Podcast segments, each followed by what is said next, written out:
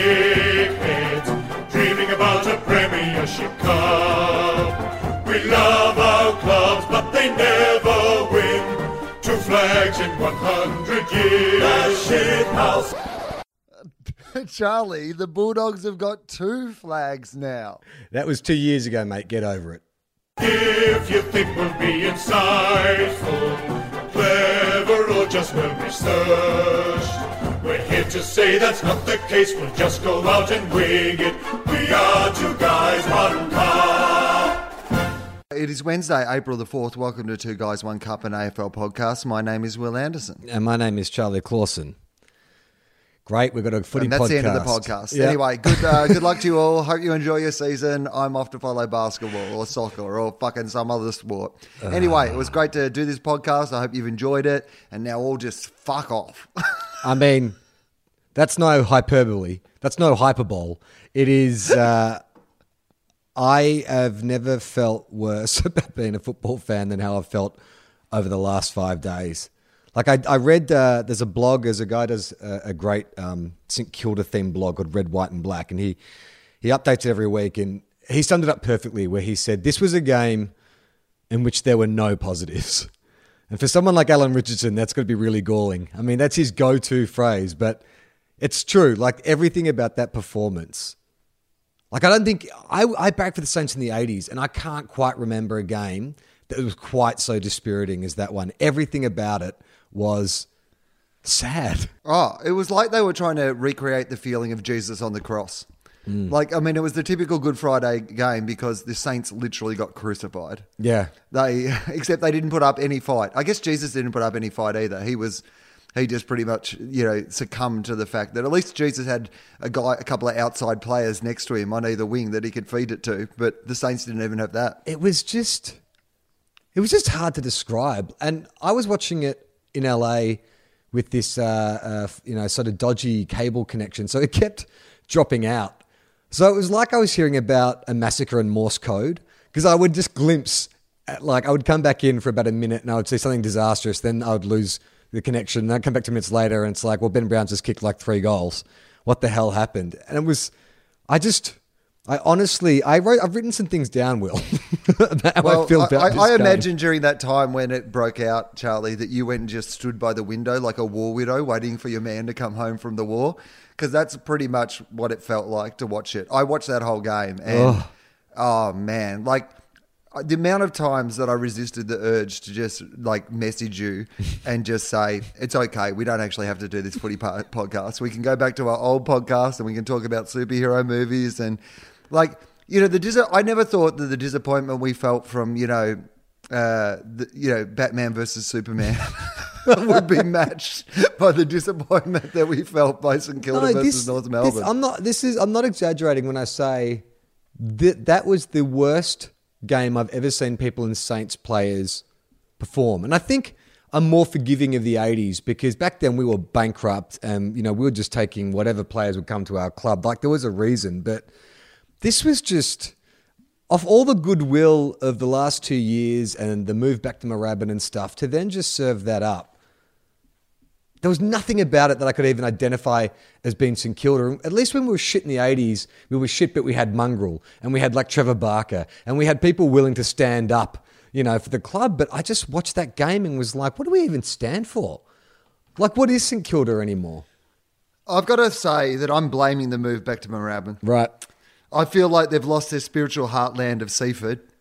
And uh, Yeah, the boys right. just can't concentrate. You know, they've moved back into the city. They're too distracted by all the modern city conveniences. Yeah. You know, suddenly they're having, you know, great lattes down the street. They're, they're enjoying the modern city lifestyle. You know what they did when they only had that one subway they could go to in Seaford? Concentrated on playing football, Charlie. Yeah, it's true, man. Like I've really, I, I wrote down a list of things, like a pros and cons list. Like you know when you're thinking about breaking up with someone, and when I got to the end of the list, I was like, okay, well, if I quit now, like if I just, By the way, I hope it, uh, to use your relationship analogy. Yeah. uh, it's like the idea of like somebody after a bad second date just burning their marriage certificate, sending it back to their partner. this is not I a put it in the microwave. this is not a second date though. Like I've invested so much time and energy and passion into a group of strangers, just a kind of completely random choice to follow a group of strangers who will somehow bring me some joy in my life. Like, uh, that's wasted time. Like, I literally wrote down the one thing, the couple things I've got out of going to the football is I've made friendships. You know what I mean? I've been able to talk to any bloke on the street because I know about football. All right, so that's a positive. And I've made some actual friendships based around the St Kilda Football Club. Like there's friends of mine who we go to the football together. My family, I'm probably a lot closer to my family because of the Saints. But it's not enough. like it's No, not enough. it's a, just a shared horrible experience. Really Like, is. Essentially, essentially, those friendships are based on the like the fact that you all survived 9-11. You know, like you've just got this horrible thing that you share together, but it doesn't bring you any joy. You know, the thing that I feel like at the moment with uh, you know both our footy teams, it's a bit like some band that you were once into that was once good. Like you know, th- to me, the Bulldogs feel like the Black Eyed Peas at the moment. Like the first couple of albums were fantastic and they'll bring me a, couple, a lot of joy. And then they just got really, really shit. And somehow I have to keep going to their concerts because it's football. I think for me, it's the Saints have never been middle of the road. We've always been shit with glimpses of brilliance. But I couldn't see like a, a 10 year Carlton type period here where we just chase our tails and just prop up the ladder for a, a bunch of years. And I'm like, I don't know. Like, if they came out. Well, the we- good news for you guys, based on Friday's experience, is you'll chase your tails, but you'll certainly never catch your tails or be able to tackle your tails. It's true. It's true. I was so disheartened. I mean, then watching the game on Easter Monday and and just trying to imagine what it must be like to, to barrack for one of those two teams. Like the pride you must have, you know? The fact that there are these blockbuster matches. You pipe down, Mike Al. You don't count this conversation because I'm mad. I got I thought about you and I got very mad. But fucking hell, man! Like that must be such a nice feeling. It, it's like it's like I guess you know I grew up I grew up without a dad, and I and I used to look to to Dan Connor and Roseanne and go, "Wow, imagine if Dan, Dan Connor was my dad. My, that, I'd be so great. Like I, someone just show me how to be a man, teach me how to grow up." It's like that's what Hawthorn and Geelong are like. They're like the Dan Connors. You look at them, you're like, "Oh yeah, geez, that's what it means to be a no, man." but you've got the Dan Connor that you thought was going to be a good dad, but now has turned out in the reboot as a Trump supporter. Yeah, exactly.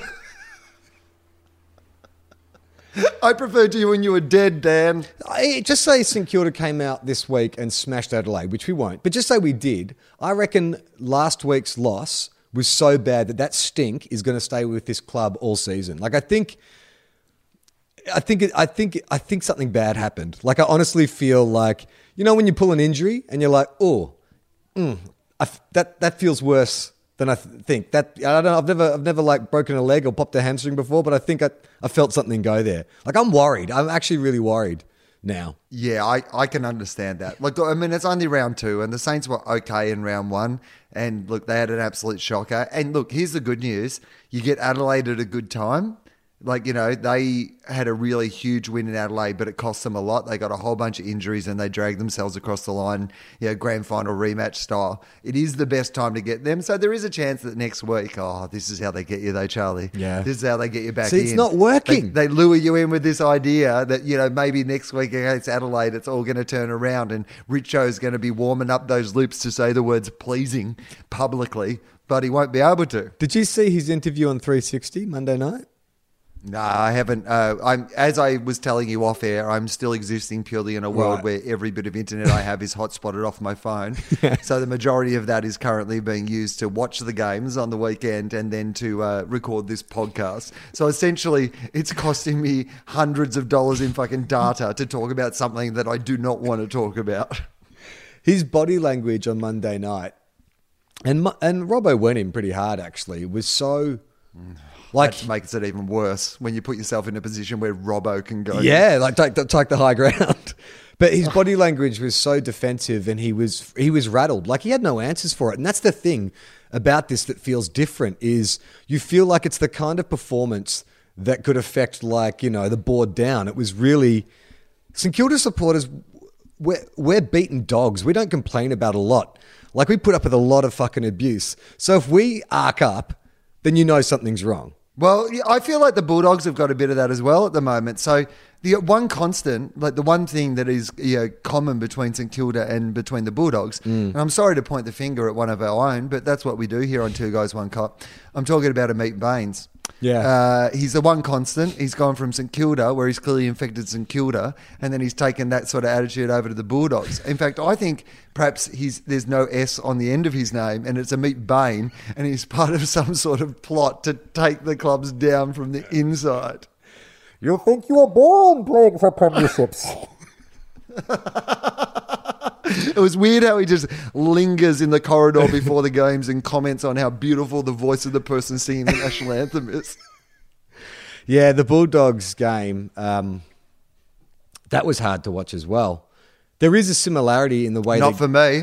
It was easy to not watch for me. oh, right. You didn't, you didn't watch it at all? So where did, where did Two you, weeks in a row. I may not watch any football this year, Charlie, based on the way that the Bulldogs are going about it. So did, were you tracking it on your phone or something? Or did you watch a replay not knowing the score? No, so I um I uh, had something on at the same time as the game on the weekend. Luckily, um, I had uh, comedy festival commitments, and so by the time I got out of my first commitment, it was you know not going well for the Bulldogs, and I was like, well. Won't have to catch up on that game. Can just read about how we're in clubbing crisis in the newspapers tomorrow. Yeah, does it make you wonder about the coach though? Like when the players put in lethargic performances, does it make you wonder?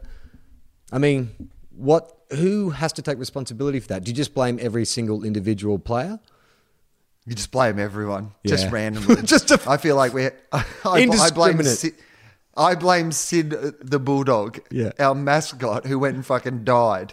Like if you look at the trajectory, Mm. Sid was at his prime, at his peak when we won the premiership, and then he retired the next year. We had a shocking year, premiership hangover, Mm. and then Sid's gone and died, and the whole heart of the club's gone. I blame Sid. It's the portrait of the Bulldogs grey. Like you had that flag, now your reflection is slowly deteriorating on the other side of the mirror. Oh yeah, we have a giant uh, Brad Hardy portrait in the attic at the Bulldogs, and you should see it. He is not looking well. So what do we do? Do we do we just like do we persist with these clubs? I mean, you they you owe them loyalty. They've got at least ten years of your loyalty, but I don't know, man. Do I? Because like, don't I take some of the loyalty Oh, that ah, I from the showed to them before the premiership? Yeah, it's a good point. I feel like when they won the premiership, we were even. Okay. I felt. Yeah, but last time you were even with a club, you gave them 42 years. So, so they've got you till you're 84. I don't know. I'm not sure that I can go through it all again. It was worth it once, but you know, in the same way as I've been skydiving, I don't need to go skydiving again. I've experienced what skydiving's like, and I'm not sure I'm going to replicate the thrill. I've noticed friends of mine who were rabid Carlton supporters all through the 90s and stuff in the 2000s drop away. And I remember thinking, like, ah, you cowards, like backing away from your club just because it's like year after year after year after mediocrity and a tease and mediocrity and mediocrity. But now, well, I'm starting to have a bit of sympathy. I, I think I understand. Well, this is the thing. Like, I'm not watching these games because I don't want to see them like that. Yeah. I don't want to. I don't want to see them in that way. I, you know, Mm. it's You wanna like remember seeing the good times. Yeah, exactly. I just want to like watch the 2016 finals series over and over again. I don't need to see this stuff. That said, we have on the weekend we had 11 players who played in that premiership team, which is kind of insane in itself. That we're you know, like a year and a half away from that flag, and we had 11 players playing from that team. We had the y- youngest. AFL list going uh, around on the weekend. It's a weird position for the Bulldogs to be in. We've lost our entire back line. Like, I do think that what happens with footy, I reckon, is that the number one problem you have in footy is your personnel on the field, right? And if you have your whole team on the field and you're still not winning, that's when you look to all those other things, the culture and the yeah, system and everything else around. Um, we just haven't had a you know, full strength team on the field, but it's not just through injury. Like Bevo hasn't been playing a lot of those premiership players. A lot of them have been playing in the, the VFL and not get picked in the AFL. And there is a part of me that starts to think that if I could guess from the outside, and I'm definitely guessing, I don't have a lot of inside information on this, but I would say that in the Premiership hangover year, there was a few players who probably celebrated a bit too hard and you know yeah like you know celebrated the victory in whatever sense that means and didn't come back with the right attitude. And that Bevo thought well I've got to yeah put my foot down hard and I've mm. got to show that this is not acceptable and I'm not just going to play them because they're premiership players. But maybe he put his foot down too hard and it's fractured the group but it's also I think what they've lost completely is any confidence I think they've got to the point where you know there was that time where they all just played with this enormous freedom. Like they've mm. been given permission to take risks and do what they want. And now they're not playing with that at all. And I wonder if it's because half the team are worried if they have a shocking game, they'll be in the VFL again. Well, I think it's that thing of 2016, you had nothing to lose. Like you were the ragtag bunch of misfits, like it didn't matter. You were the Mighty Ducks. But now Right. there's something to protect. There's, some, there's a reputation. There's something, you know, at stake. Think about it like Rocky 3. Remember Rocky 3, the opening credits, where Rocky's like, you know, riding high on being a heavyweight champion and he's like doing endorsements and he's on the Muppet Show and he's riding motorbikes and stuff. And then Mr. T's out in the alleyway, like jogging up and down the alleyway and punching bricks and all that kind of stuff. That's the problem. Too much, too much Muppet Show for the Bulldogs. So does that mean that we have to find our previous greatest enemy and bring them back in to help us train against our new enemies? yeah. Who would that be? Well, I mean, I guess like Who's your greatest Bulldogs, rival? Who is the Bulldogs' rival? Ourselves. Wow, I love it. We've started with Rocky, but now we go into some like French art house, you know, double life of Veronique. That's a thing, man. You get into the boxing ring, but you're looking in a mirror. the person he was really fighting was himself.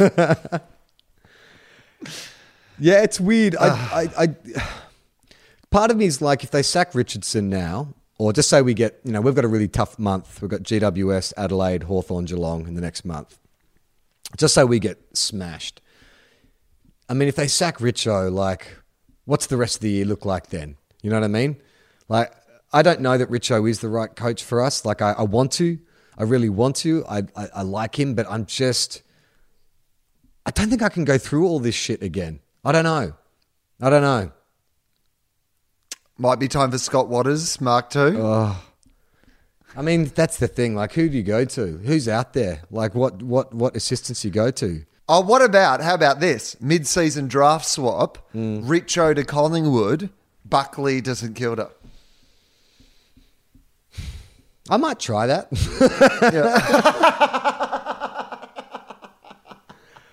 I mean, I don't know. See, I'm not. I don't think I'm an astute uh, football observer to know whether it is we just don't have the right players or whether it's something to do with him. I don't really. I don't know. Or maybe it's the assistant coaches. Maybe it's the forward coach. It's the backline coach. I don't. I don't know. But it's. I've. I can't remember a time being. Um, I've been less enthused for a, for an oncoming season. And i this is a team that's won 27 wooden spoons, and I'm saying that. like, and we're, we're one and one. We're not even like, we haven't even lost the first two. I know. We're bottom of the ladder. the Bulldogs are bottom. See, that's what this Bottom the podcast was meant to be us arguing over whose team was more shit. Yeah, and that was fun three years ago before we'd seen how much fun winning could be. But now this is just a shit idea for a podcast. really is. It's fucking torture. Uh, so, did you see the Adelaide, Adelaide Richmond game?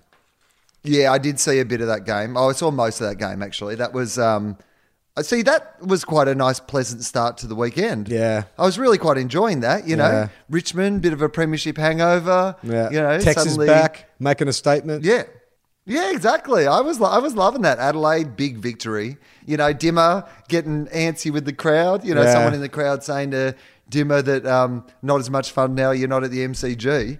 And Yeah, well, Dimma that- hearing "I fucked your wife" and going to punch him. I know, them's fighting words. I would have thought the Dimma probably just went back to go. Yep, no, it's definitely not as fun as the MCG. Glad they play the grand final at the MCG. We did have an American uh, listener email in uh, or messages on Facebook last week because uh, they questioned the use of take a spray when we talked about Jordan Lewis telling the umpire he should learn how to take a fucking spray. And he said, Yeah. American here, could you please translate what that means to me? So we should just explain that when you take a spray, when someone gives you a spray, it's usually a torrent of abuse. So Jordan Lewis is saying to this umpire, "Hey, I'm annoyed you've paid a penalty. You should be able to take my frustration." Yeah, I, that would have been great if he'd said it like that, Yeah. though.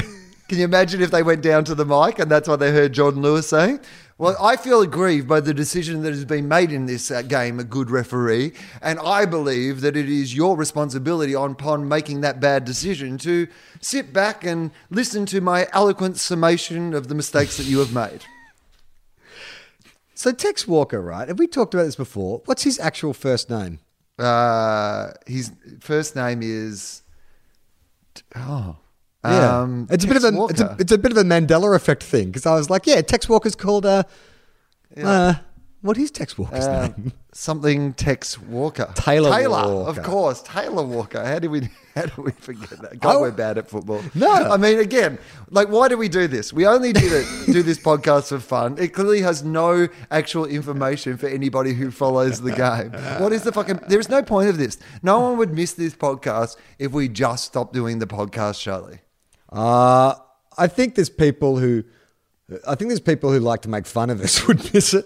there's people who, Yeah, but should we be providing them with that information? I feel like they should at least have to go out of their way to make fun of us. We're serving it up to them on a platter. it is a strange fetish. It is like if you're the kind of guy who gets turned on through humiliation, like you know being dominated or something.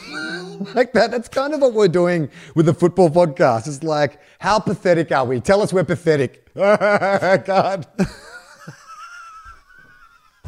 I mean, how desperate. Two subs, one cup. we're, we're either desperate for attention or we've got some strange sexual humiliation fetish. It's, not, it's not giving me any joy. Uh, I was just going to say, um, uh, a lot of people messaged us during the week saying they were now taking particular note of headbands. One game yeah. in particular stood out as being like a real headband fest. Uh, was Geelong Hawthorn. Did you notice how many Geelong players had headbands? I have noticed it's a bit, bit of a big thing, the Geelong, because I was always like, if I was going to guess which uh, team had the most headbands, Yeah. I would have definitely gone with GWS. But I reckon Geelong's got to be right up there. I, I counted Guthrie, Stewart, Stanley, which was insane because Stanley doesn't even have long hair. I think he just wants to be part of the headband club. And there's another yeah, that does seem a little. Uh, that doesn't seem a little. Stanley seems a little like when if you rocked up to trading in a headband, everybody would be like, Yeah, what's, What's going on, mate? Yeah, or Why maybe maybe he's get maybe it's like you know when you're in a bikie gang, you're a pledge, so he's not he's not fully patched up. he's just Right. got the small headband. Like you can tell Guthrie's the leader because he's got the big sort of multicolored one.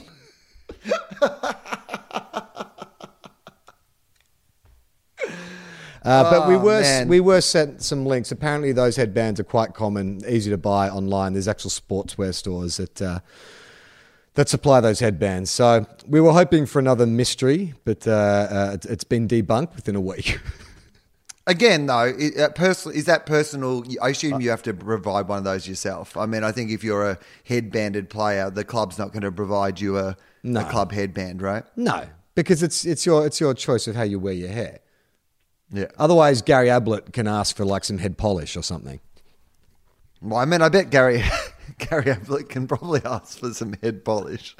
If he, that's what we've descended to, by the way, just giggling over the term head polish.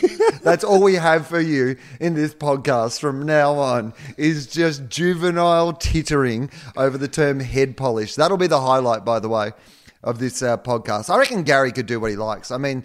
The Holy Trinity. I mean, it was amazing to watch the three of those guys, you know, Especially in the last. Good on- quarter. Good on Chris Scott too. Yeah. like you know, it does. He did have that sense of drama and theatre, you know, and send Well, the ball what, in. what he I said love. on uh, 360 is that you know, uh, it's like, well, you want to play them together because uh, they may not be around here for too much longer. And it was like he was doing an ad for like you know, uh, like a an elephant sanctuary or something like that. It's like, you know, elephants are our friends. See them while they're still here because they may not be around forever. It's like, all right, enough of the bloody dramatic overtones. We get it. Um, seeing the three of them together is amazing, but the problem is that they still need somebody to kick it to and to, you know, And I a mean, big, look, it was an and a amazing game. defender. Yeah, absolutely. Did you notice though Tom Hawkins did go a bit nuts in the last quarter flying for everything? Did you like he, he didn't pull anything down, but he was definitely much more of a threat in that last quarter. And it was like, what have you been doing all day, Tommy? Why aren't you doing those big leaps over the back of the pack at the, in the first and second quarter? I would have assumed that they wouldn't care if he's not kicking a lot of goals as long as he's flying for those marks all the time. Because if he, the more Hmm. he does that, the more you're going to create an opportunity for Menzel and Yeah. you know whichever of Ablett and Dangerfield and those sort of guys who are around down there. So yeah, I reckon. Like I don't know if that's like I imagine for Geelong, if you're Geelong, Hmm. you'd just be happy to see Hawkins fly at them all. But the first three quarters, you would have been like, why aren't you at least crashing some packs and bringing the ball to the ground? Yeah, like he's a massive unit. You just do what you. This is what Cozzy's latter half of his, of his career was. Was like, look, Cos, we're, we're aware. You know, we're aware that you don't have great awareness. So just throw yourself into that pack. If you can just knock down as many bodies as you can, even if it's Nick Riewoldt, we're willing to take that chance. Yeah, basically, look, we've had a bit of a powwow in the off season. We've looked at your champion data stats, and what we'd like you to do is not try to actually market anymore. if you could just unco your way into packs, that'd be really handy for our game plan. Yeah, I'd love that if that was a champion data stat. Uncos. Yeah, basically what we've done is we've given you a great compile of uh, things for you to go home and watch. Oh, is this my tape from the weekend's game? Oh, no, no, no. This is a lot of Kramer's entries on Seinfeld. Uh, if you could just replicate this, if you could kind of burst through the door and then just let the energy take you into mayhem, that's what we're really looking for. There was a bit of play in the Saints North game that was so bizarre in how funny it was. Whereas in the third quarter, I think Seb Ross fell on his ass while holding the ball. So he's lying flat on his back with the ball in his hands. So he handballs it to the nearest player because he's under the pump. The player gets the ball, can't find an option, so handballs back to the guy who's lying flat on his back who just got rid of the ball. Like I remember seeing that and I almost threw my iPad across the room. It's like, are you are you serious? He could not be any more immobile. Did, you, were you going to wait for him to have like a pillow under his head and a blanket before you didn't handball to him? He's on his fucking back. What do you expect him to do? It was insane. Sorry, we won't keep going on ah. about it.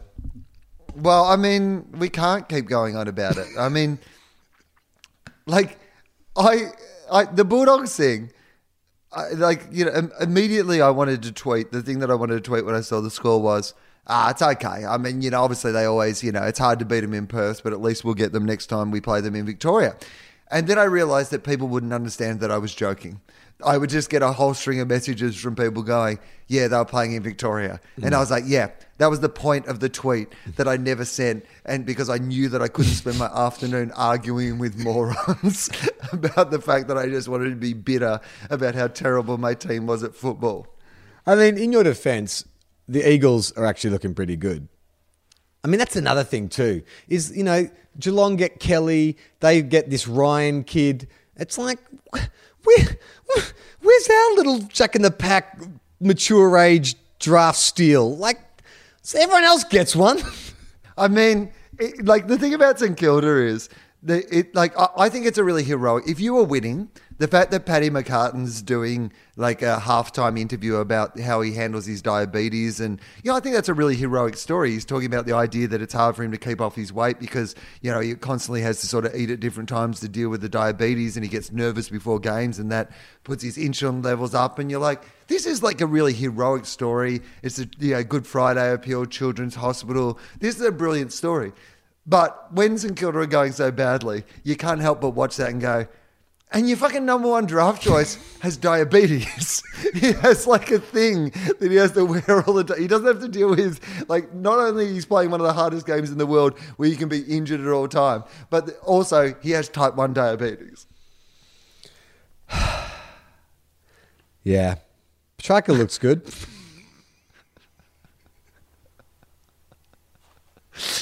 Oh, How's Tom. Lynch? What do you think he's doing? Pumping up, pumping up his asking price, or do you reckon he's likely to stay? Well, I mean, it depends on. Look, I mean, here's the one one thing that you can say. if you're a Gold Coast supporter, you're a lot happier than you thought you'd be at this time of the year.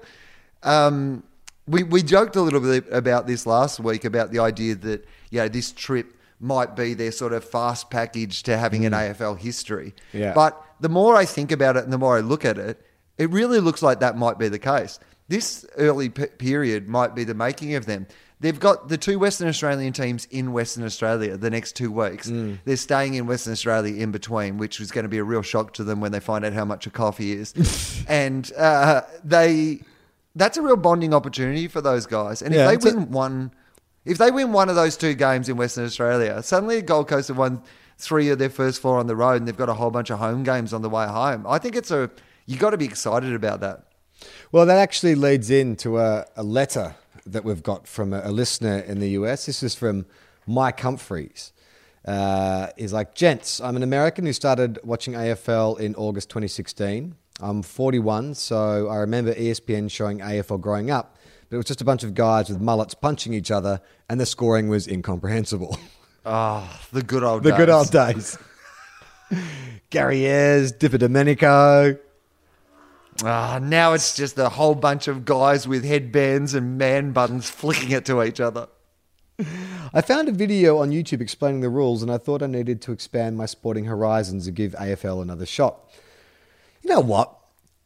Good on you, Mike. Like, you want decide to expand your sporting horizons. Like, I haven't. I've been very myopic in my in, in my footy interests. You know, occasionally delve into the Olympics when it's on, or I used to be into cricket and stuff, watch a bit of basketball, but I've never really think to go to another country to follow a pick up a code that I'd never seen before and just start following it. Oh, well, I'm thinking a little bit about that now. Yeah. And what we might do for the rest of the season. Maybe that'll be the idea for our podcast. Maybe we'll find some sport that neither of us have been interested in, and then we can actually do a podcast about that for the season. Curling. I quite like curling at the Winter Olympics. Maybe this could be a curling podcast. Two guys, one broom. I'd hate to see what James Fosdyke would do with the artwork for that. the first game I watched on the AFL app uh, was the Bulldogs versus GWS in the prelim. This is a semi final to you American listeners. Thank you, Mike, for making this culturally relevant to our American listeners. He watched the Bulldogs versus GWS prelim in 2016. Totally hooked, of course. Like he starts with probably one of the greatest finals of all time. I've been a Watch AFL subscriber since then, and usually I take in two to three games a weekend. What I need help with is picking a team. I have narrowed it down to three choices. Sorry, Charlie, one is not St Kilda. Fuck, hey, buddy, don't have to apologise to me. I fucking, I wish I was you. I wish I was an American picking my team for the first time at 42. Yeah, you're essentially a heroin addict who's lost everything. And you're finally at the point where you don't want to get other people involved in heroin. Yeah. You're now at the point where you're just like, mate, this is no good for No you. good. It'll destroy everything. Here are my uh, picks in no particular order. Number one, the Gold Coast Suns. The long, long histories of AFL clubs made me feel a bit like a bandwagon. Uh, jumping, I was jumping on a bandwagon if I picked an established team. Yeah, Mike Howell. Imagine doing something like that. Yeah, imagine being an American who's coming on a podcast like this and choosing Hawthorn. I mean, come on. That's like me just coming in, like starting listening to music now and choosing like the Foo Fighters. yeah, they're always going to put on a good show. They're maybe not going to be the best one in it, but you know that if you go and see them, you're going to get your money's worth. I originally looked at the expansion clubs, and thanks in part to your podcast, had no interest in the GWS bandwagon. Oh, I don't know. yeah, exactly. Another bandwagon. Another bunch of pretty boys put together. Team USA. I bought a Suns shirt and watched most of their games last season. They really weren't good at at it. Hang on, no, they really weren't good. Sorry, that was a mis- They that was really a, weren't. I misread that, but it was perfectly appropriate. They weren't. They really weren't good, and it seems like you guys think they may fold? Question mark. Don't listen to us. we fucking know nothing about football. I would say hope. hope in the past, and, and mostly I mean the actual Gold Coast itself. Yeah, we're have talking- nothing particularly against the team, the Gold Coast Suns, but the Yeah. Gold Coast itself, as I've stated very many times on this podcast, Yeah. should be bulldozed into the ocean. Is it possible for an entire city to fold? Let's hope so. Plus, the nature of Aussie sports is different to sports here. Players in Australia seem to have all the power, and Queensland doesn't produce many AFLers. Jumping in at ground level is appealing as Gold Coast is a cool city name. All right? I mean, I haven't really ever thought about it like that because Gold Coast in Australia has always been synonymous with, you know, like sleaze. So I yeah, but you know no- the thing about the Gold Coast being a cool name is What? like it's a classic example of the new kid at school who's come with his own cool nickname. Yeah, yeah. They came up with that name. It's not a, like it's not a cool name in retrospect. They called it the Gold Coast because they want it to be a cool name. Sorry, I'm just reading this last this previous sentence again. A bit confused. The nature of sp- Aussie sports is different than sports here. Players in Australia seem to have all the power, and Queensland doesn't produce many AFLers. Yep, What does that mean? that's true. Players- well, it means that in Australia, players have predominantly the power, and uh, that Queensland, the state, doesn't produce a lot of AFL players. Right, right, right. Okay. So yeah, you'd be definitely getting in. You'd be getting in with the underdogs in a way. His option two is the Western Bulldogs. Their 2016 story in your podcast is originally what got me hooked. Their colours are red, white, and blue, just like the USA. I found myself watching most of the games last year. At first, it And felt- much like the USA, Charlie, uh, it was quite good two years ago, but it's gone downhill rapidly since. At first, it felt wrong to jump on the bandwagon since the true fans had waited 60 plus years for a title, but maybe it was meant to be? Last option the West Coast Eagles. No. I, I live on the west coast. I live on the west coast of the USA, but I grew up right outside Washington D.C. My family is still on the east coast, and as a result, I am all by myself out west. So I feel like I can relate to the Eagles. Your podcast made me a big fan of Josh Kennedy because he seems like a good guy. I agree. Plus, they are the Eagles, which is our national mascot and what our rugby team is called.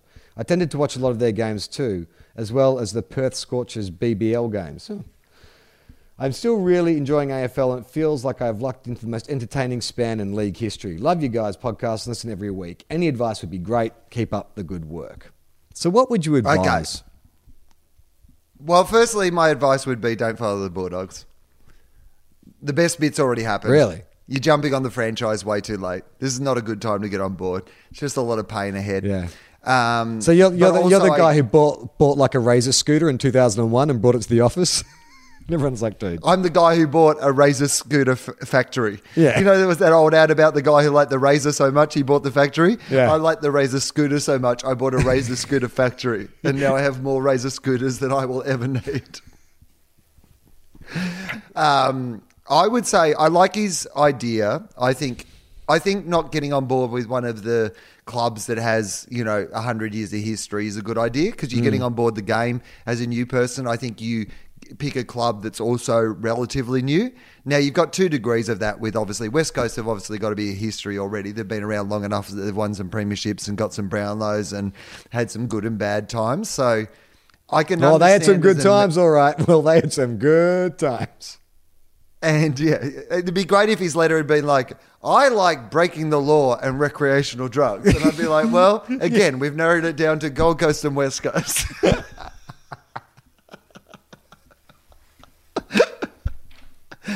um, I like I like his argument about West Coast. It makes a lot of sense to me, right? He's on the West Coast, the American Eagle, all that sort of reasoning makes a lot of sense to me. JJK, a good reason to jump on board a team. But As we mentioned last week, a lot of personalities in the West current West Coast Eagles team who are easy to like. Quite an entertaining team, good brand of football. I think Adam Simpson's doing a really good job. Um, I did get a message. I noticed that we got a message on our Facebook from a West Coast Eagles fan who, after the Bulldogs game, was like, I guess this means you won't be giving it to West Coast Eagles fans this week, and then posted the score. Well, I would just like to say on the record that's what is typical of West Coast Eagles fans and why nobody likes you. so. um, I would suggest to our dear listener, I like the idea of jumping on board the Gold Coast. I feel like his interest in AFL and their history have kind of coincided with each other. I like the idea that he's getting on board at a good time. Like, you, mm. no one could accuse you of jumping on the front runners at this point. Like, Gold mm. Coast will be a bit, it's like a modern day underdog story. If Yeah. Gold Coast managed to build like a finals team or a premiership team out of what's happened already, they've already fast forward a bit of the tragic history. You know, GWS haven't got any tragic history yet. Gold Coast, remarkably, in the short time they've been in the competition, have managed to compile quite a great lot of changing coaches and Yeah. having stars suspended for drugs and, you know, having the best player in the competition, but him not wanting to play there and then him leaving to go back. Like, there's a lot of, you know, dark times to overcome. I feel like this is a good era for Gold Coast. I feel like the Stuart Dew era is a good. You'll enjoy being a fan of the Gold Coast getting on board. I would say Gold Coast. I'm, Well, I think never go there to see a home game, but other than that, Yeah, I mean, it kind of depends. Like, if you're just if you've got nothing to lose, and you go to the Gold Coast because if if you if they don't mind if, if this gamble doesn't pay off and you can just go back to your NBA or whatever, then it doesn't really matter. But if it does pay off, you've got this obscure little trivia fact that you jumped onto this tiny little football club, expansion club that could. I also think the fact that you were already committed and bought a t shirt for that team suggests that that's where you should go. Like, West Coast, I agree, don't get on the Bulldogs. It was just a lifetime of heartache. West Coast already are kind of an established team, although they've only been around for about, what, 30 years or so.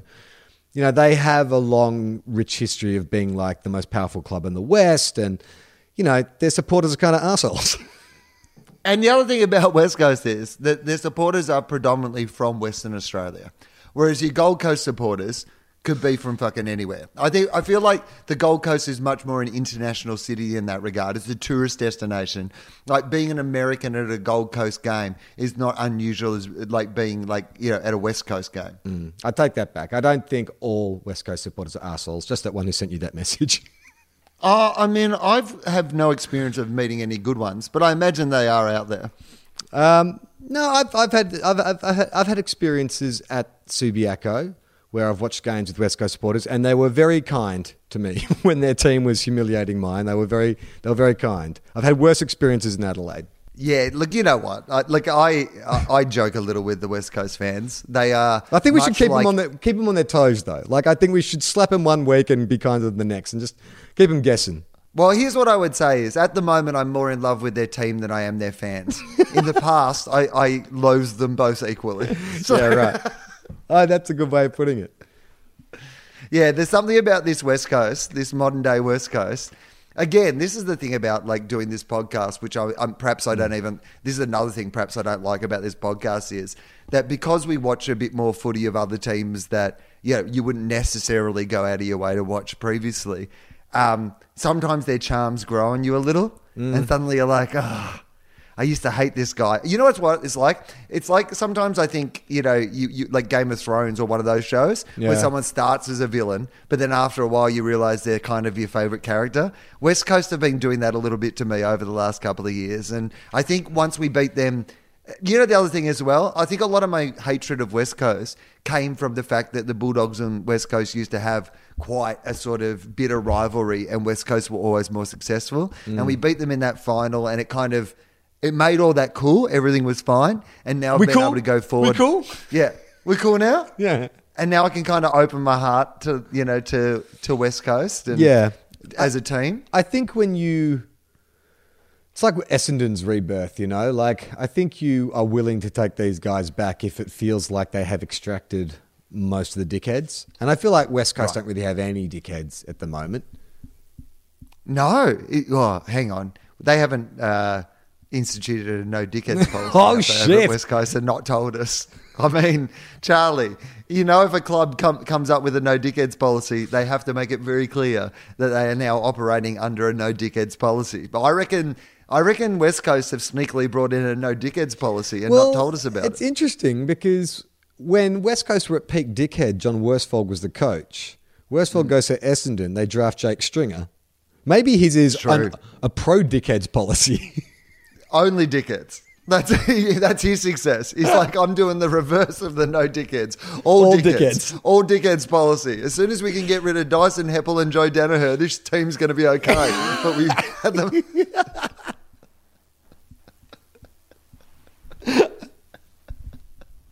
I'd love, Um, to, I'd love to see them doing that testing at the draft camp. it's just like, Yeah. how much of a dickhead are you? James Sicily would have tested off the charts. Oh, sorry, mate. I'm just going to get up for a sec. Okay. I'll be back. I'll take a break too.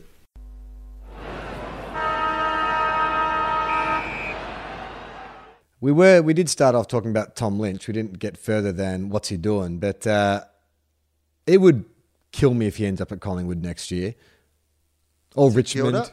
Nah, I mean fucking who's coming to us now? like, just it's this fucking garage sale down at Moorabbin now. I mean, it's a fair point. Look, here's the thing. It just, I guess it depends for Tom Lynch how much he wants to play football in Victoria. He's not going to get any more money in Victoria than he is for the Gold Coast because what they can do on the Gold Coast is top it up with his sort of, you know, ambassador, Ambassador. money. Hmm. So he's never actually going to get, like, you know, sometimes you'd be like, well, one of these big clubs is just going to get out their war chest and pay him something the Gold Coast can't pay him.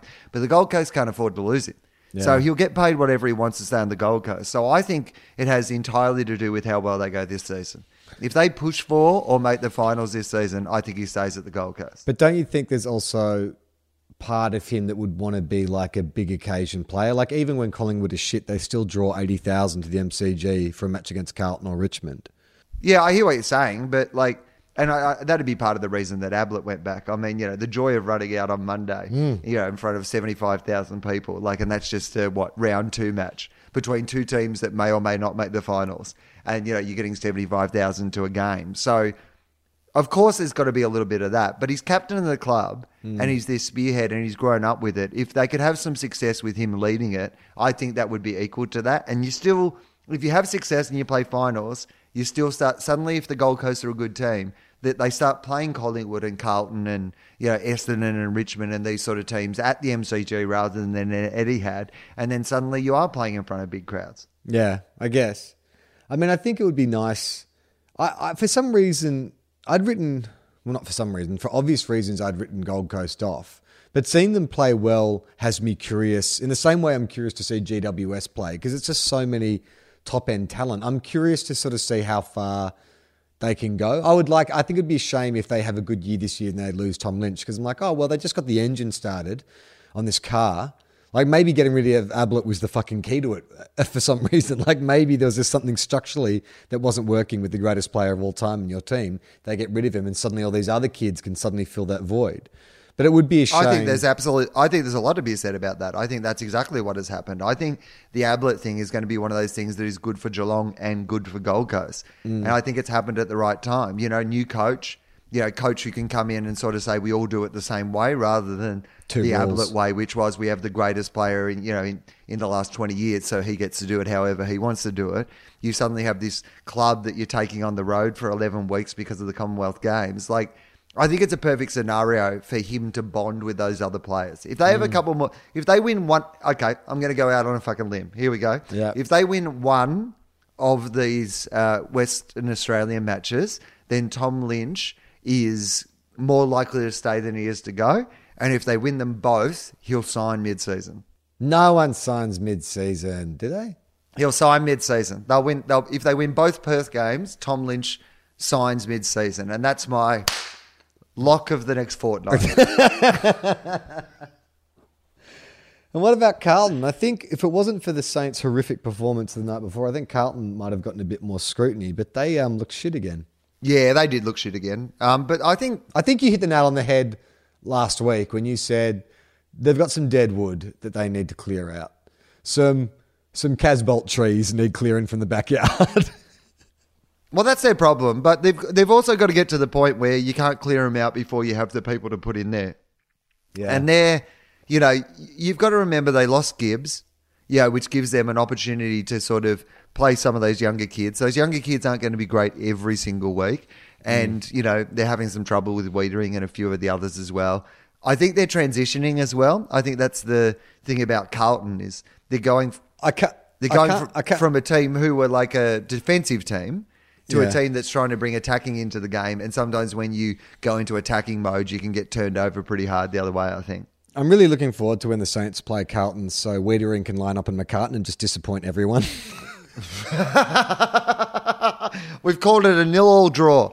And what we mean by that is neither of them got a possession.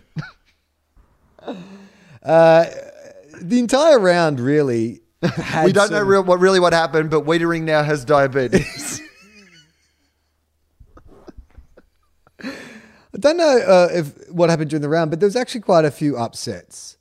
I sort of feel like similar year to last year, where like anyone can win on any day. But the difference is my heart's not in it anymore. Like I said, even if we beat Adelaide next week or we, you know, win a couple of these games, I don't know, Wil. I feel like I'm broken inside. I didn't feel like that about any of these other losses. Like the Freo game where they beat Essendon. I didn't look at Essendon and go, oh, that was, you know, that was an upset. That's shattered their season. It's like, oh, well, you know, that's on the road and there's a road bump there. Do you worry about Well, Essendon? this is the difference between. I think this is the difference between being like a Saints fan and a Bulldogs fan versus being like a Hawthorn fan or a, um, you know, being a like Sydney Swans fan. Like you know, when Sydney lost six of their first games last year, the, as a Sydney fan, you would have just each week been going, "No, that they'll get it right this week. They'll be right." They'll get it right this week. No one from Sydney's microwaving their fucking membership zero and six. You know, they're just like, no, no, this will be handy when we play finals later in the fucking year. Like, that's the sort of thing you are if you're a Sydney or a Hawthorn or a Geelong fan, right? You expect a level of excellence and you'll overlook some failure. But for us, you just get reset to ground zero. You're just like, nah, mm. we're shit. Like, you know, the good thing about the AFL is any team can win on any day except for the Our Bulldogs teams. or the Saints. So what about Essendon though? Like, do you do you feel like it's just because they're still a young team, or do you feel like they there's something else going? Why can't they win on the road? I mean, it's hard to win on the road unless you're West Coast that Etihad against the Bulldogs. Or against Freo though, like it's it's it's kind of funny. I keep wanting to. I was last year when Freo won like four games or whatever it was for the season. I was so bullish on them. I tipped them most weeks, and I think it's because I still remember the kind of coach Ross Lyon is, and like Ross Lyon is the kind of dude who will grind a game out and get a win, even if it's like you know turns into the, the worst football ever, and shouldn't be surprised that they get wins like this, like the ones that you know they're up against a sort of like a fancier team like Essendon. I'm not surprised that they took that win. And also, Hayden Ballantyne. Have we talked enough about how Hayden Ballantyne is the poor man Stephen Milne?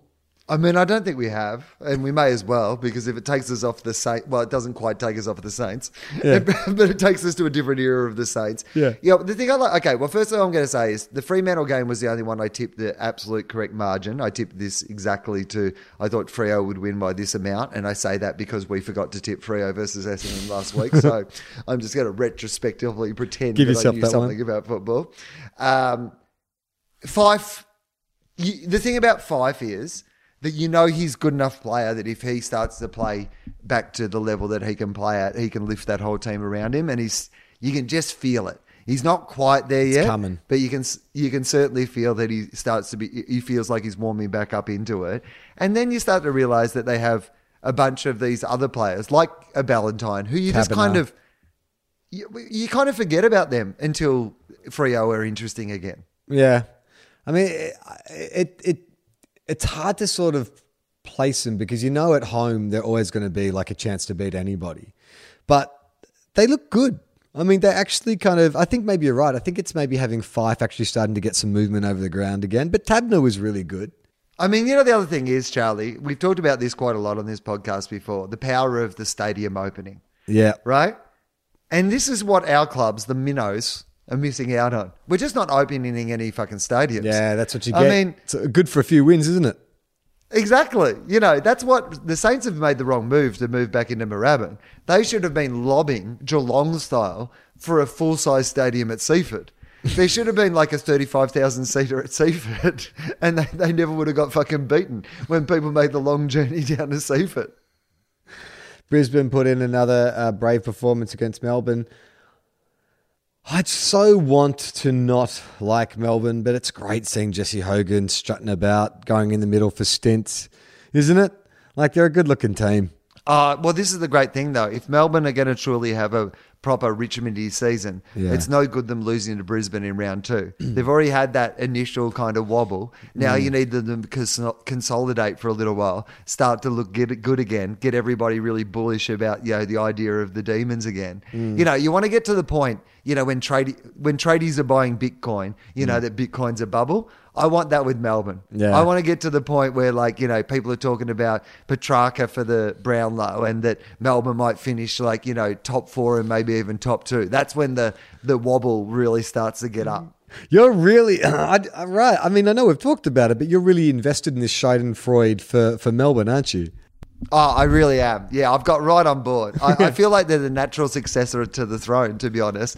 You know, just everything's been coming together the last few years, you know, for mm. Melbourne. I mean, just even little details. You know, like the guy who, you know, took the cheese platter to the game.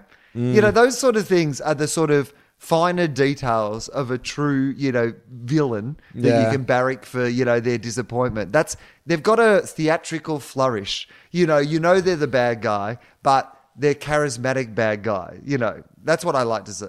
I don't like their new jumpers, the lighter blue. Do you?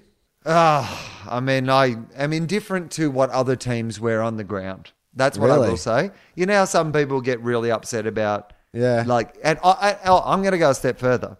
I prefer the Bulldogs away strip to the Bulldogs home strip. I like the white jumpers on the Bulldogs. I reckon they look really good. Yeah, I think they're pretty good. I don't like the the Richmond Grand Final jersey, the kind of high vis outfit. Oh no, the bright yellow. No, no, I don't no. Understand how, they, like how they can cheat that. I mean, they're not reversing the colours; they've completely changed one of the colours. Oh, have they? yeah, 'cause it's, yellow more on a- black. it's yellow, but that is like fluorescent yellow. Don't you think? Yeah, well, if you I lined mean- up the the stripe on their home with the yellow of that, I think it would be different colours. No. I mean, the great news is that it's perfect to take to the celebratory nightclub afterwards. Yeah. I mean, when you're wearing that jumper, like, and you're in the middle of a nightclub, you know, spraying a bottle of Dom Perignon over the dance floor, celebrating your victory, that thing is just going to bounce off the disco lights. You know? Yeah, I uh, I don't have too much of an issue with the jumpers, but that move back to the blue, it's very 80s. It's got kind of like a it makes me think of trading footy trading cards in the 80s. I'm thinking of Greg Healy. Yeah, look, I mean, it doesn't look good. And that's again, but that's what I like. You know, they're wearing something that looks like, you know, this is my perfect Melbourne scenario. In fact, the only thing that's still got me engaged in this season is that I've, I've got on board the Gold Coast as being the gritty underdog of the season. Mm. And uh, and at this stage, I'm getting on board Melbourne as being the new Richmond. I And like- you know I- what? yeah. And I'm toying with this idea that, you know, me and West Coast can be friends. Yeah. That's, that's pretty much my three themes so far in this season. Is that like that you're watching, you know, uh, you, you started watching Buffy the Vampire Slayer, but you got sick of the Buffy storyline, but you really invested in the Xander storyline, so you keep watching through the later seasons? Yeah, yeah, that's it. exactly. Yeah. Yeah. Seth Green might be in this one. He might talk Yeah. about his band, Dingo Ate My Baby. Uh, I'm, I'm watching it for that. Yeah, ever since Angel left and she's with that new guy, Mark, it's gotten so boring. I'm going to concentrate more on Willow and, and Seth Green. Uh, yeah, you know what I'm really into at the moment? I don't like this Riley uh, storyline, Riley, but I really the- do like. Uh, I really do like Tara, and uh, yeah, I like what's going on there. See, uh, our commitment to the audience was we weren't going to spoil Game of Thrones this season. We're just going to make our TV analogies to Buffy. Well, Um, you know what the other thing is about that, though, uh, Charlie? The, the Buffy thing is just coincidentally last night I watched an episode of Buffy. So I feel like I'm as equally prepared for our Buffy chat on this podcast as I am for our footy chat. Is that how you so quickly pulled up Riley when I was struggling for the character's name? It is exactly how I did because it was an episode last night where there was a Riley storyline, but Angel had come back in a crossover episode. Oh my God. And I was really enjoying seeing Angel back. Wow, it was a perfect analogy. Uh, hey, Wil, do you like horrific injuries? no. Oh man, the Collingwood? GWS game, two in one game, fucking disgusting. Ugh. Are you a guy who can watch those uh, replays? I can't. No, I, look, I, I did watch it. Um, what I've found is that my new job has probably meant that when if something's newsy, I, I, I feel like I have to have at least seen it so I can sort of comment on what people are commenting on. But I get no joy out of like I didn't mind some of the bits of the Jackass movies, but um, right, sorry. I think Like- you say I didn't mind some bits of the Scully injury, but yeah, I didn't mind some bits of his leg that was remaining bending. around the goalpost. Yeah, uh, Broomhead. Tim uh, Broomhead, that, yeah. that leg break was horrific, and you know that thing is also like I mean Scully, absolutely, you feel for Scully, but GWS. They've just got a million of those sort of guys, and Scully's had you know four or five really great seasons, and you know he's going to be out for a while, but he'll be back. But Broomhead, he's one of those guys that if you're at Collingwood, A, the team needs to step up, but B, one of those players who's kind of been pushing his way to, you know, getting a chance to show that if. I heard Nathan Buckley talk about it during the week, and regardless of whether he's a good coach or not, who the fuck knows, but I like hearing him talk about football. Mm. It's really nice to hear Nathan Buckley talk about, and he talked about the idea that he's a young man who's like, you know, chosen this profession and he wants to know whether he's good at this profession and he finally gets his opportunity to showcase, you know, whether he can make it at that level and then something horrific like that happens. It, it sort of tears your heart out. I got to be honest with you. I feel really sorry for the young man. And it's one of those injuries when you see it where you're just like, I, you, you wonder if he'll ever be able to come back from it. I hope, I hope he will, but it, They're hard, man. good. Broken legs are really hard to come back from. Matt Maguire was never the same after he broke his leg. Nathan Brown, like it's Well, Nathan Brown. I mean, Nathan Brown, as he likes to constantly tell people about, but essentially he was, you know, leading the Brownlow at the stage when he broke his leg and Yeah. essentially never played again.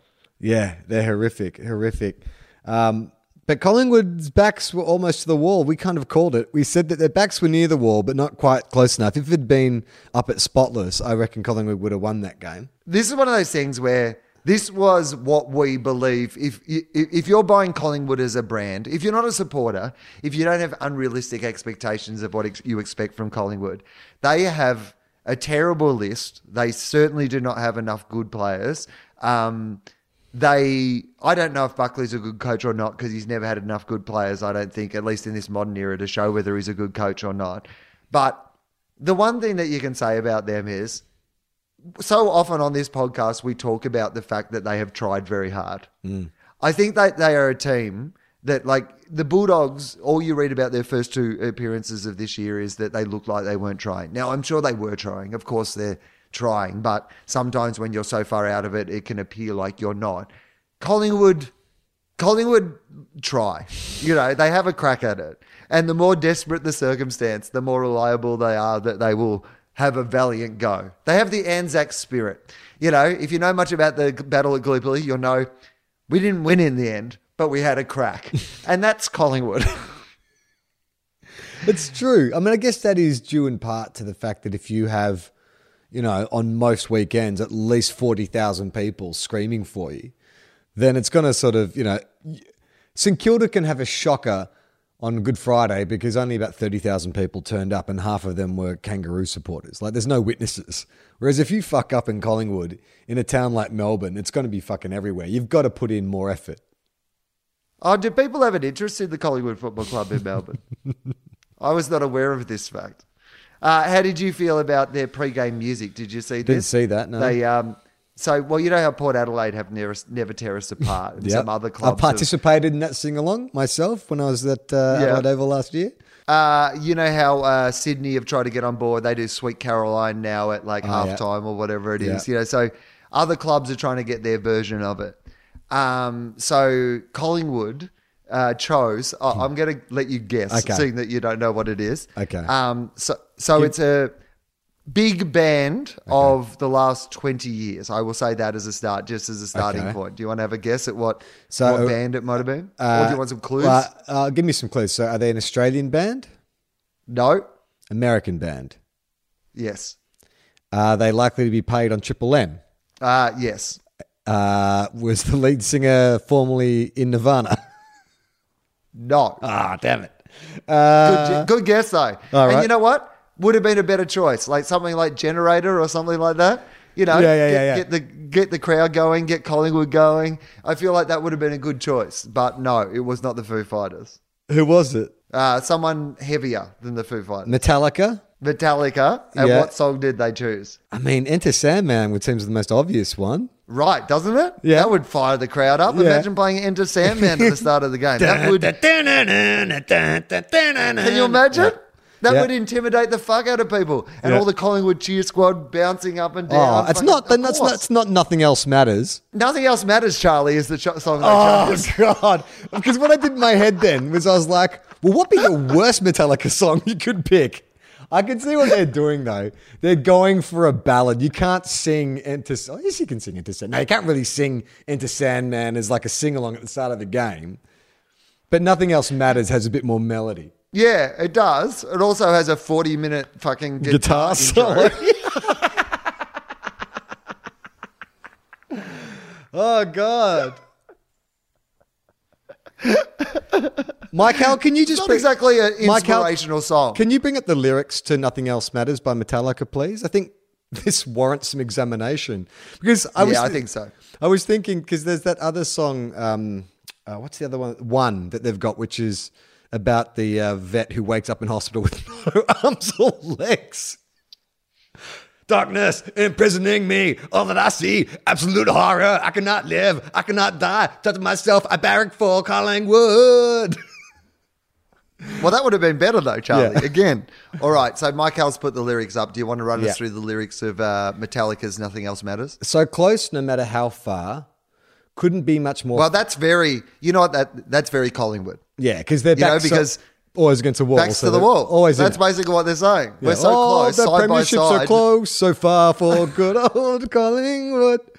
Uh, couldn't be much more from the heart. Forever That's Collingwood. trusting who we are.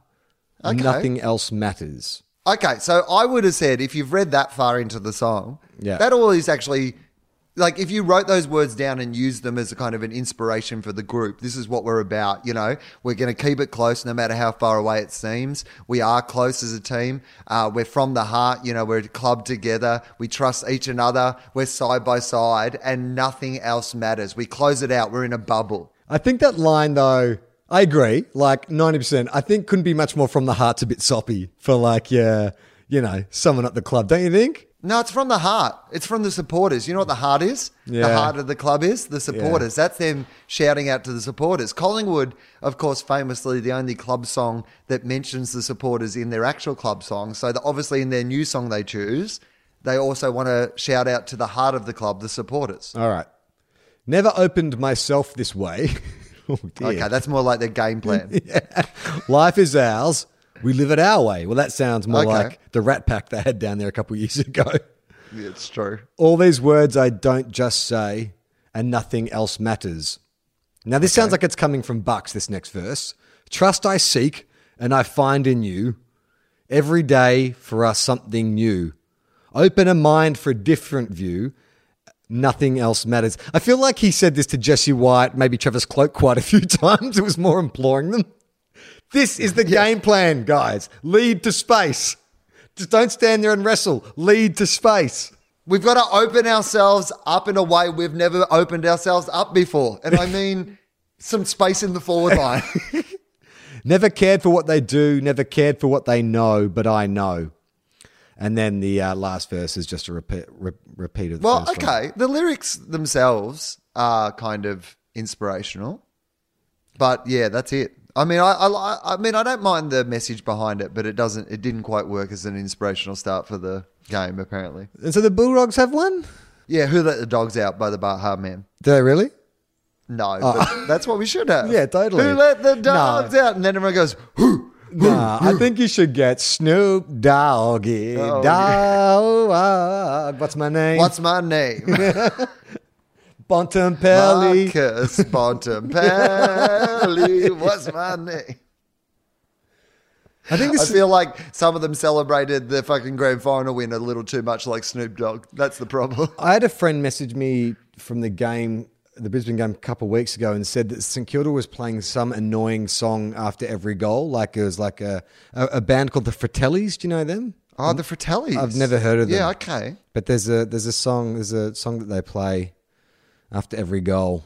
I don't like this move towards more NBA style entertainment in the AFL. It's just stop it with the fireworks and the light shows and the bloody music and stuff. It's all right. The game's good enough. Uh, it says here the Fratellis are a Scottish bagpipe. No, What? hang on. No, okay. The Fratellis. Fratellis. Oh, sorry. I've spelt it wrong and I've actually just got a lot of information about a restaurant called Yeah, Fratellis yeah, it's delicious. Great Uh, pasta. Um, the Fratellis, uh, what's their big song? Uh, rock band. Uh, Scottish rock band from Glasgow. Uh, and so not an Australian again. It's weird that they would choose the Fr- Fratellis. I'll see if I can find out what song it is. Yeah, I'm gonna. Here are the names of some of their albums: Costello Music. That's not very Saints. Here We Stand. Not bad. We Need Medicine. Yep. Eyes sounds- wide, tongue tied, in your own sweet time. Uh, no, it doesn't say which song it is. Just in this uh, blog that I'm reading, he, his literal quote is If we shit out the same kind of performance and the fucking Fratellis are playing again late in the game after a token goal, then we'll be le- hitting a new level of pathetic. oh, Jesus. Ah, it feels like maybe he would enjoy this podcast. Yeah. yeah. Did you um, see any of the Port Sydney game? Uh, Port Adelaide are good. Yes. Um, that's what I'm going to tell you. Uh, two takeouts out of this game for me. Uh, I reckon Port Adelaide are the real deal. They're they're um, definitely finals bound if they keep this up, and I reckon that uh, Sydney are still not too bad, and Buddy Franklin's really awesome, and they'll be fine. But I just reckon Port are.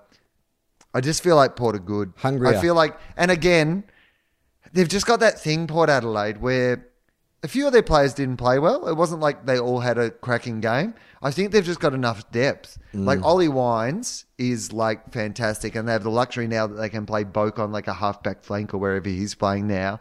And suddenly you're like, you know, when a team's in a good spot when like that person who was the previous gun midfielder, like the Bulldogs had that even with Boyd. You know, Boyd had that all Australian season.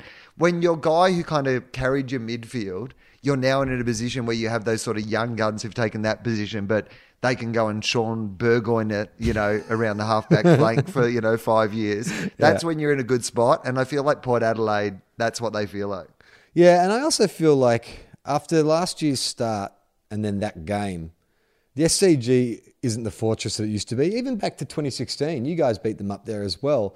Because you remember it used to be like you just wouldn't beat Sydney at the SCG. Now it's sort of a bit of a liability. Uh, do Sydney lobby to move back to ANZ? They were pretty Oh. unbeatable at ANZ. I've always said I I like going to the SCG. I think it is one of the best grounds to watch football at. You're so close to the action. You're literally on the field.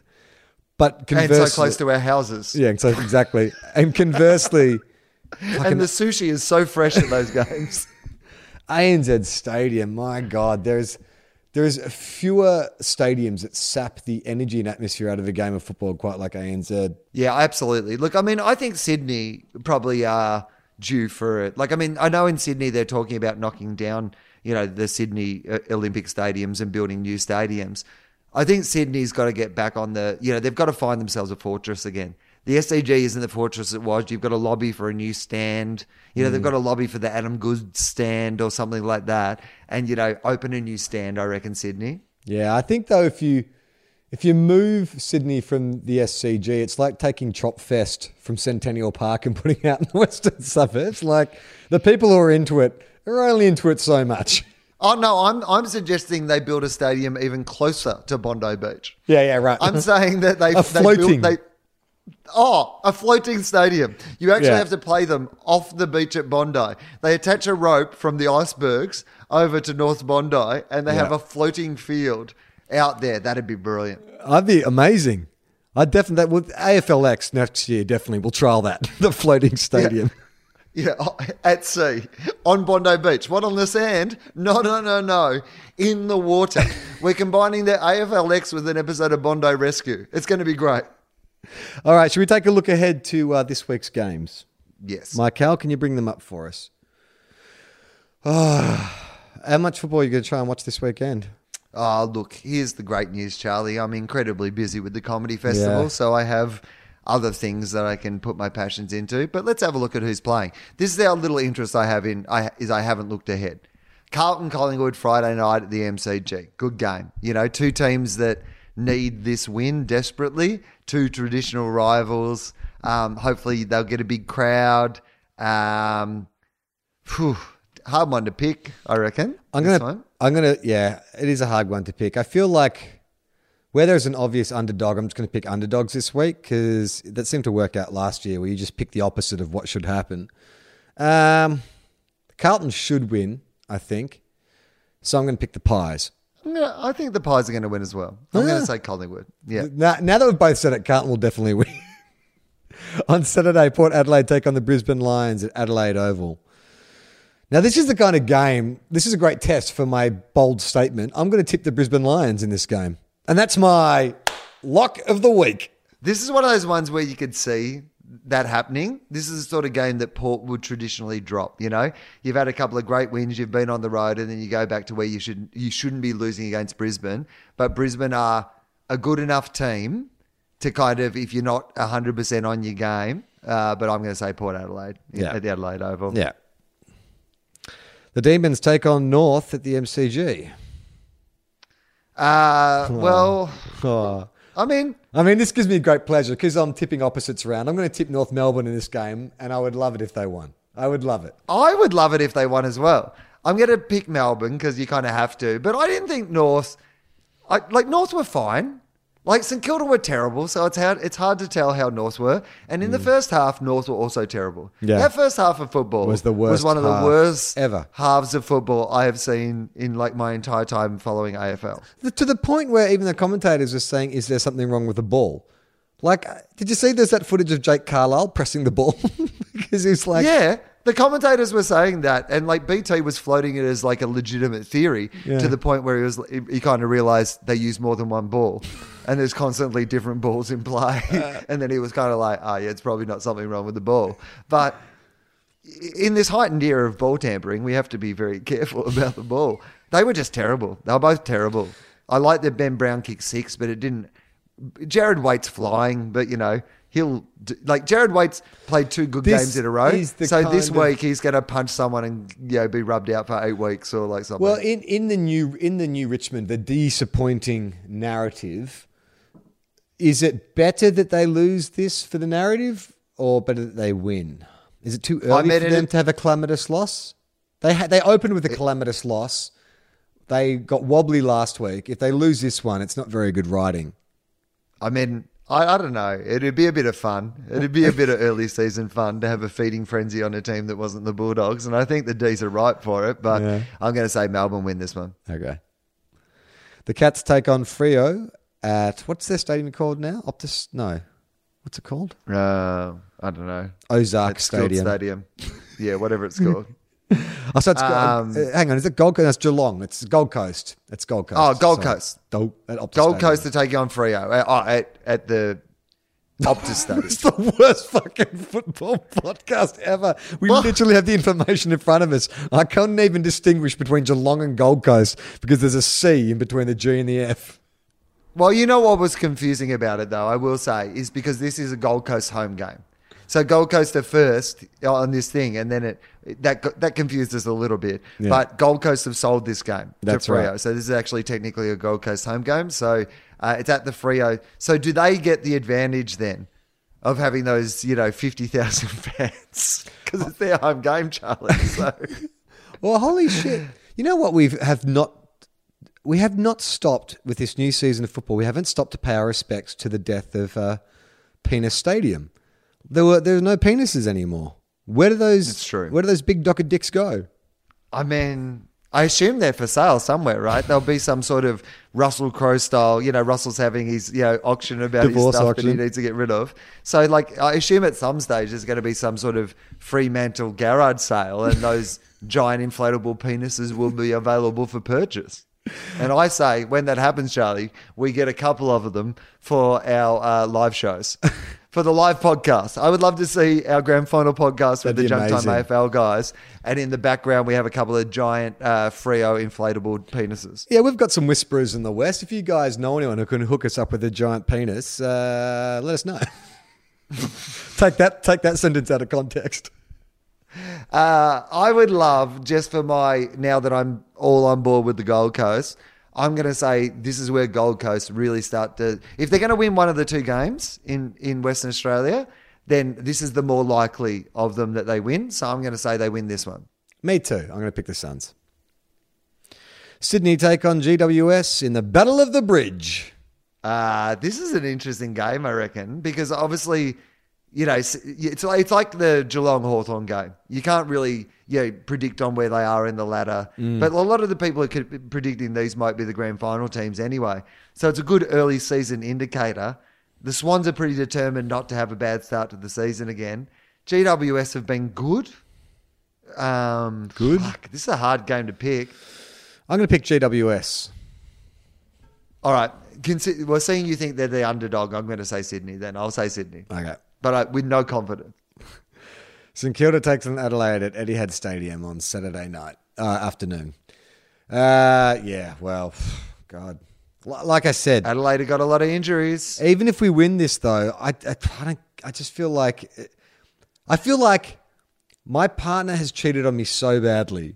Chocolates and roses aren't going to make up for it this time. Like I need proof. You know, I need proof that you're sorry. That you're really. You better crawl from here to China on your hands and knees to prove to me that you are sorry, St Kilda. You need to show me something pretty extraordinary. I mean, look, let's be honest. Who am I kidding? It'll take a couple wins, stringing together two or three wins in a row, and I'll be back. but it all starts this weekend. I don't see it happening, but sure. St Kilda, underdogs. St Kilda, if St Kilda beat Adelaide uh, on the weekend, I think the Fratellis should come out and play a live fucking song at the end. Um, I'm going to say Adelaide. Tigers take on Hawks at the MCG in the match of the round. That it's got to be a match of the round. It's a fantastic. What a great game. That's How many people be. you reckon Rich- will get to that? Oh, I mean, they've got to get eighty At thousand, right? least, right? Yeah. It will be a good Um, game. Richmond bouncing back, Hawks riding high. I don't know. I feel like Hawthorn just look. Maybe the commentators talked me into it. The commentators are bloody touching themselves. They're so wrapped in seeing Hawthorn back. It's disgusting in a game just to hear them slavishly just praise them. Uh, Never has a player got a like more compliments for a five possession game than fucking Cyril Rioli got on the weekend. five like, possession career. I've never I've never got that many good reviews in my life. Like they were they were frothing at the idea that he ran near the ball. Yeah. I mean, it was really. They kept saying this phrase, they're so well organized. They're so well organized. And I'm like, is that just not the vertical stripes? It just makes them look neater.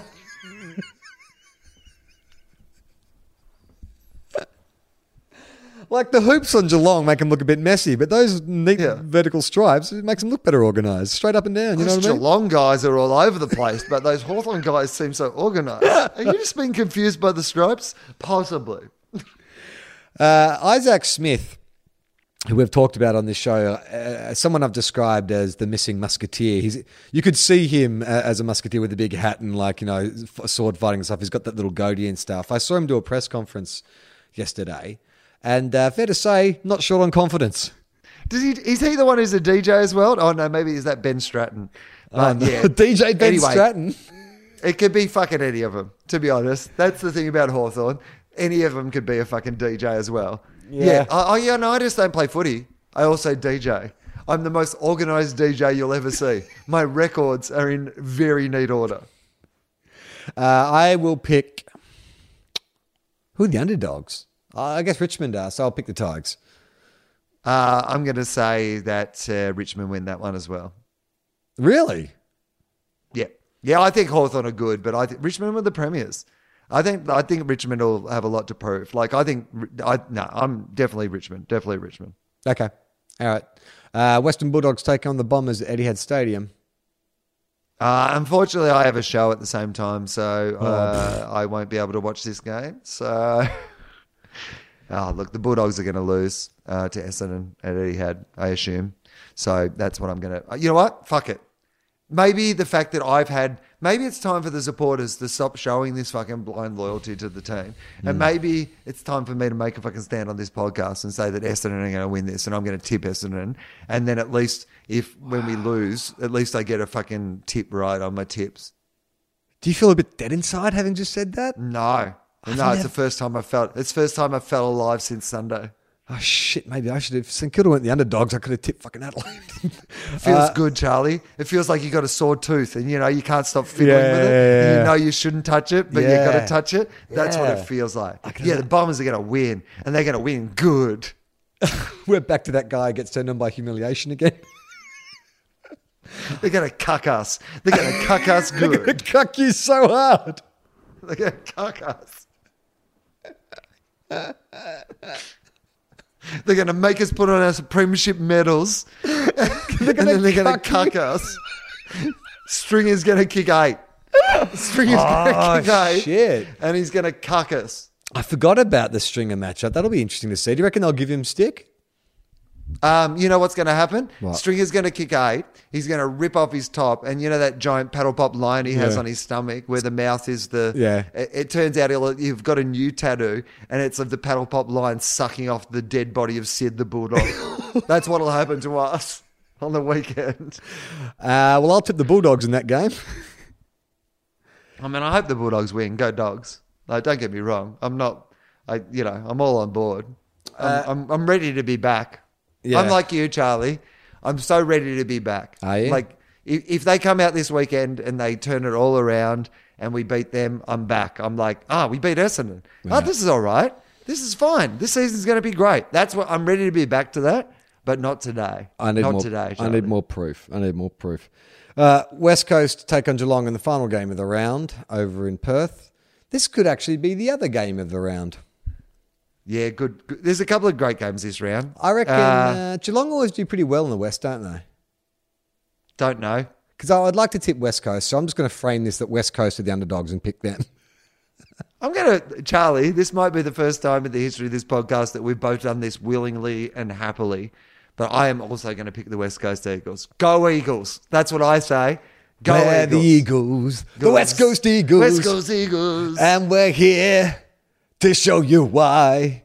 We're the big birds, kicked off the big game. We're the Eagles, we're flying high.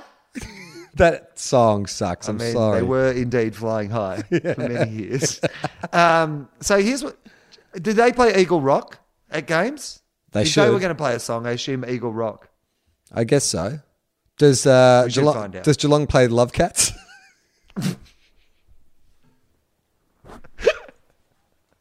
That- weirdly enough, they play "A We Want Some Pussy" by Two Live Crew. Both. I do remember in the 80s because my neighbours started barracking for Geelong. Their cousin was playing for them. So I went to a few Geelong games when I was like 11. And that was in that era of the Mike Brady re recorded. We've talked about the Saints song Yep. before. And the Saint and Geelong had one as well, which was called Cat Attack, which is like the Cat Attack, go Cats, the Cat Attack, Geelong, the Cat Attack, go Cats, the Cat Attack, Geelong. I remember they used to play it before their game. The Cat Attack. If anyone can find that online, please post it on our Facebook page. I'd love to see it again. All right. Speaking of which, we Hear should finish up. Um, I have a comedy festival show, so if you want to come and see those, that'd be really cool. Uh, my show is called Will Eagle. It's on at the Melbourne Comedy Festival. And then I'm coming to Perth. Um, uh, might even go and see an Eagles game. Might even go and sit and enjoy an Eagles game when I'm in Perth. Just Get a surra- Shannon Hurn jersey.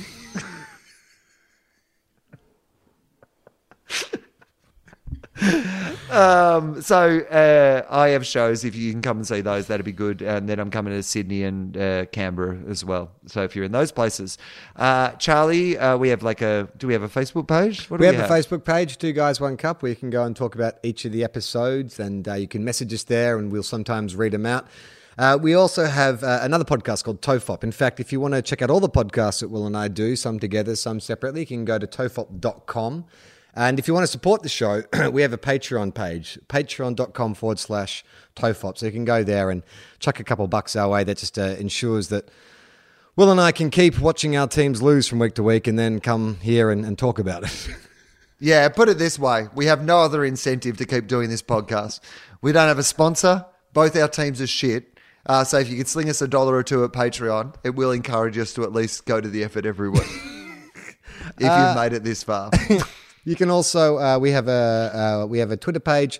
Wil's on Twitter. I'm on Twitter. My on Twitter. Is anything else to plug? I can't remember. Oh, my Cal's ah. typing something. We've probably forgotten something. Hang on. Just give it a sec. Oh, it helps pay michael's horse on membership so he can go fuck himself. Play on, not 15. Ball. we are two guys, one car.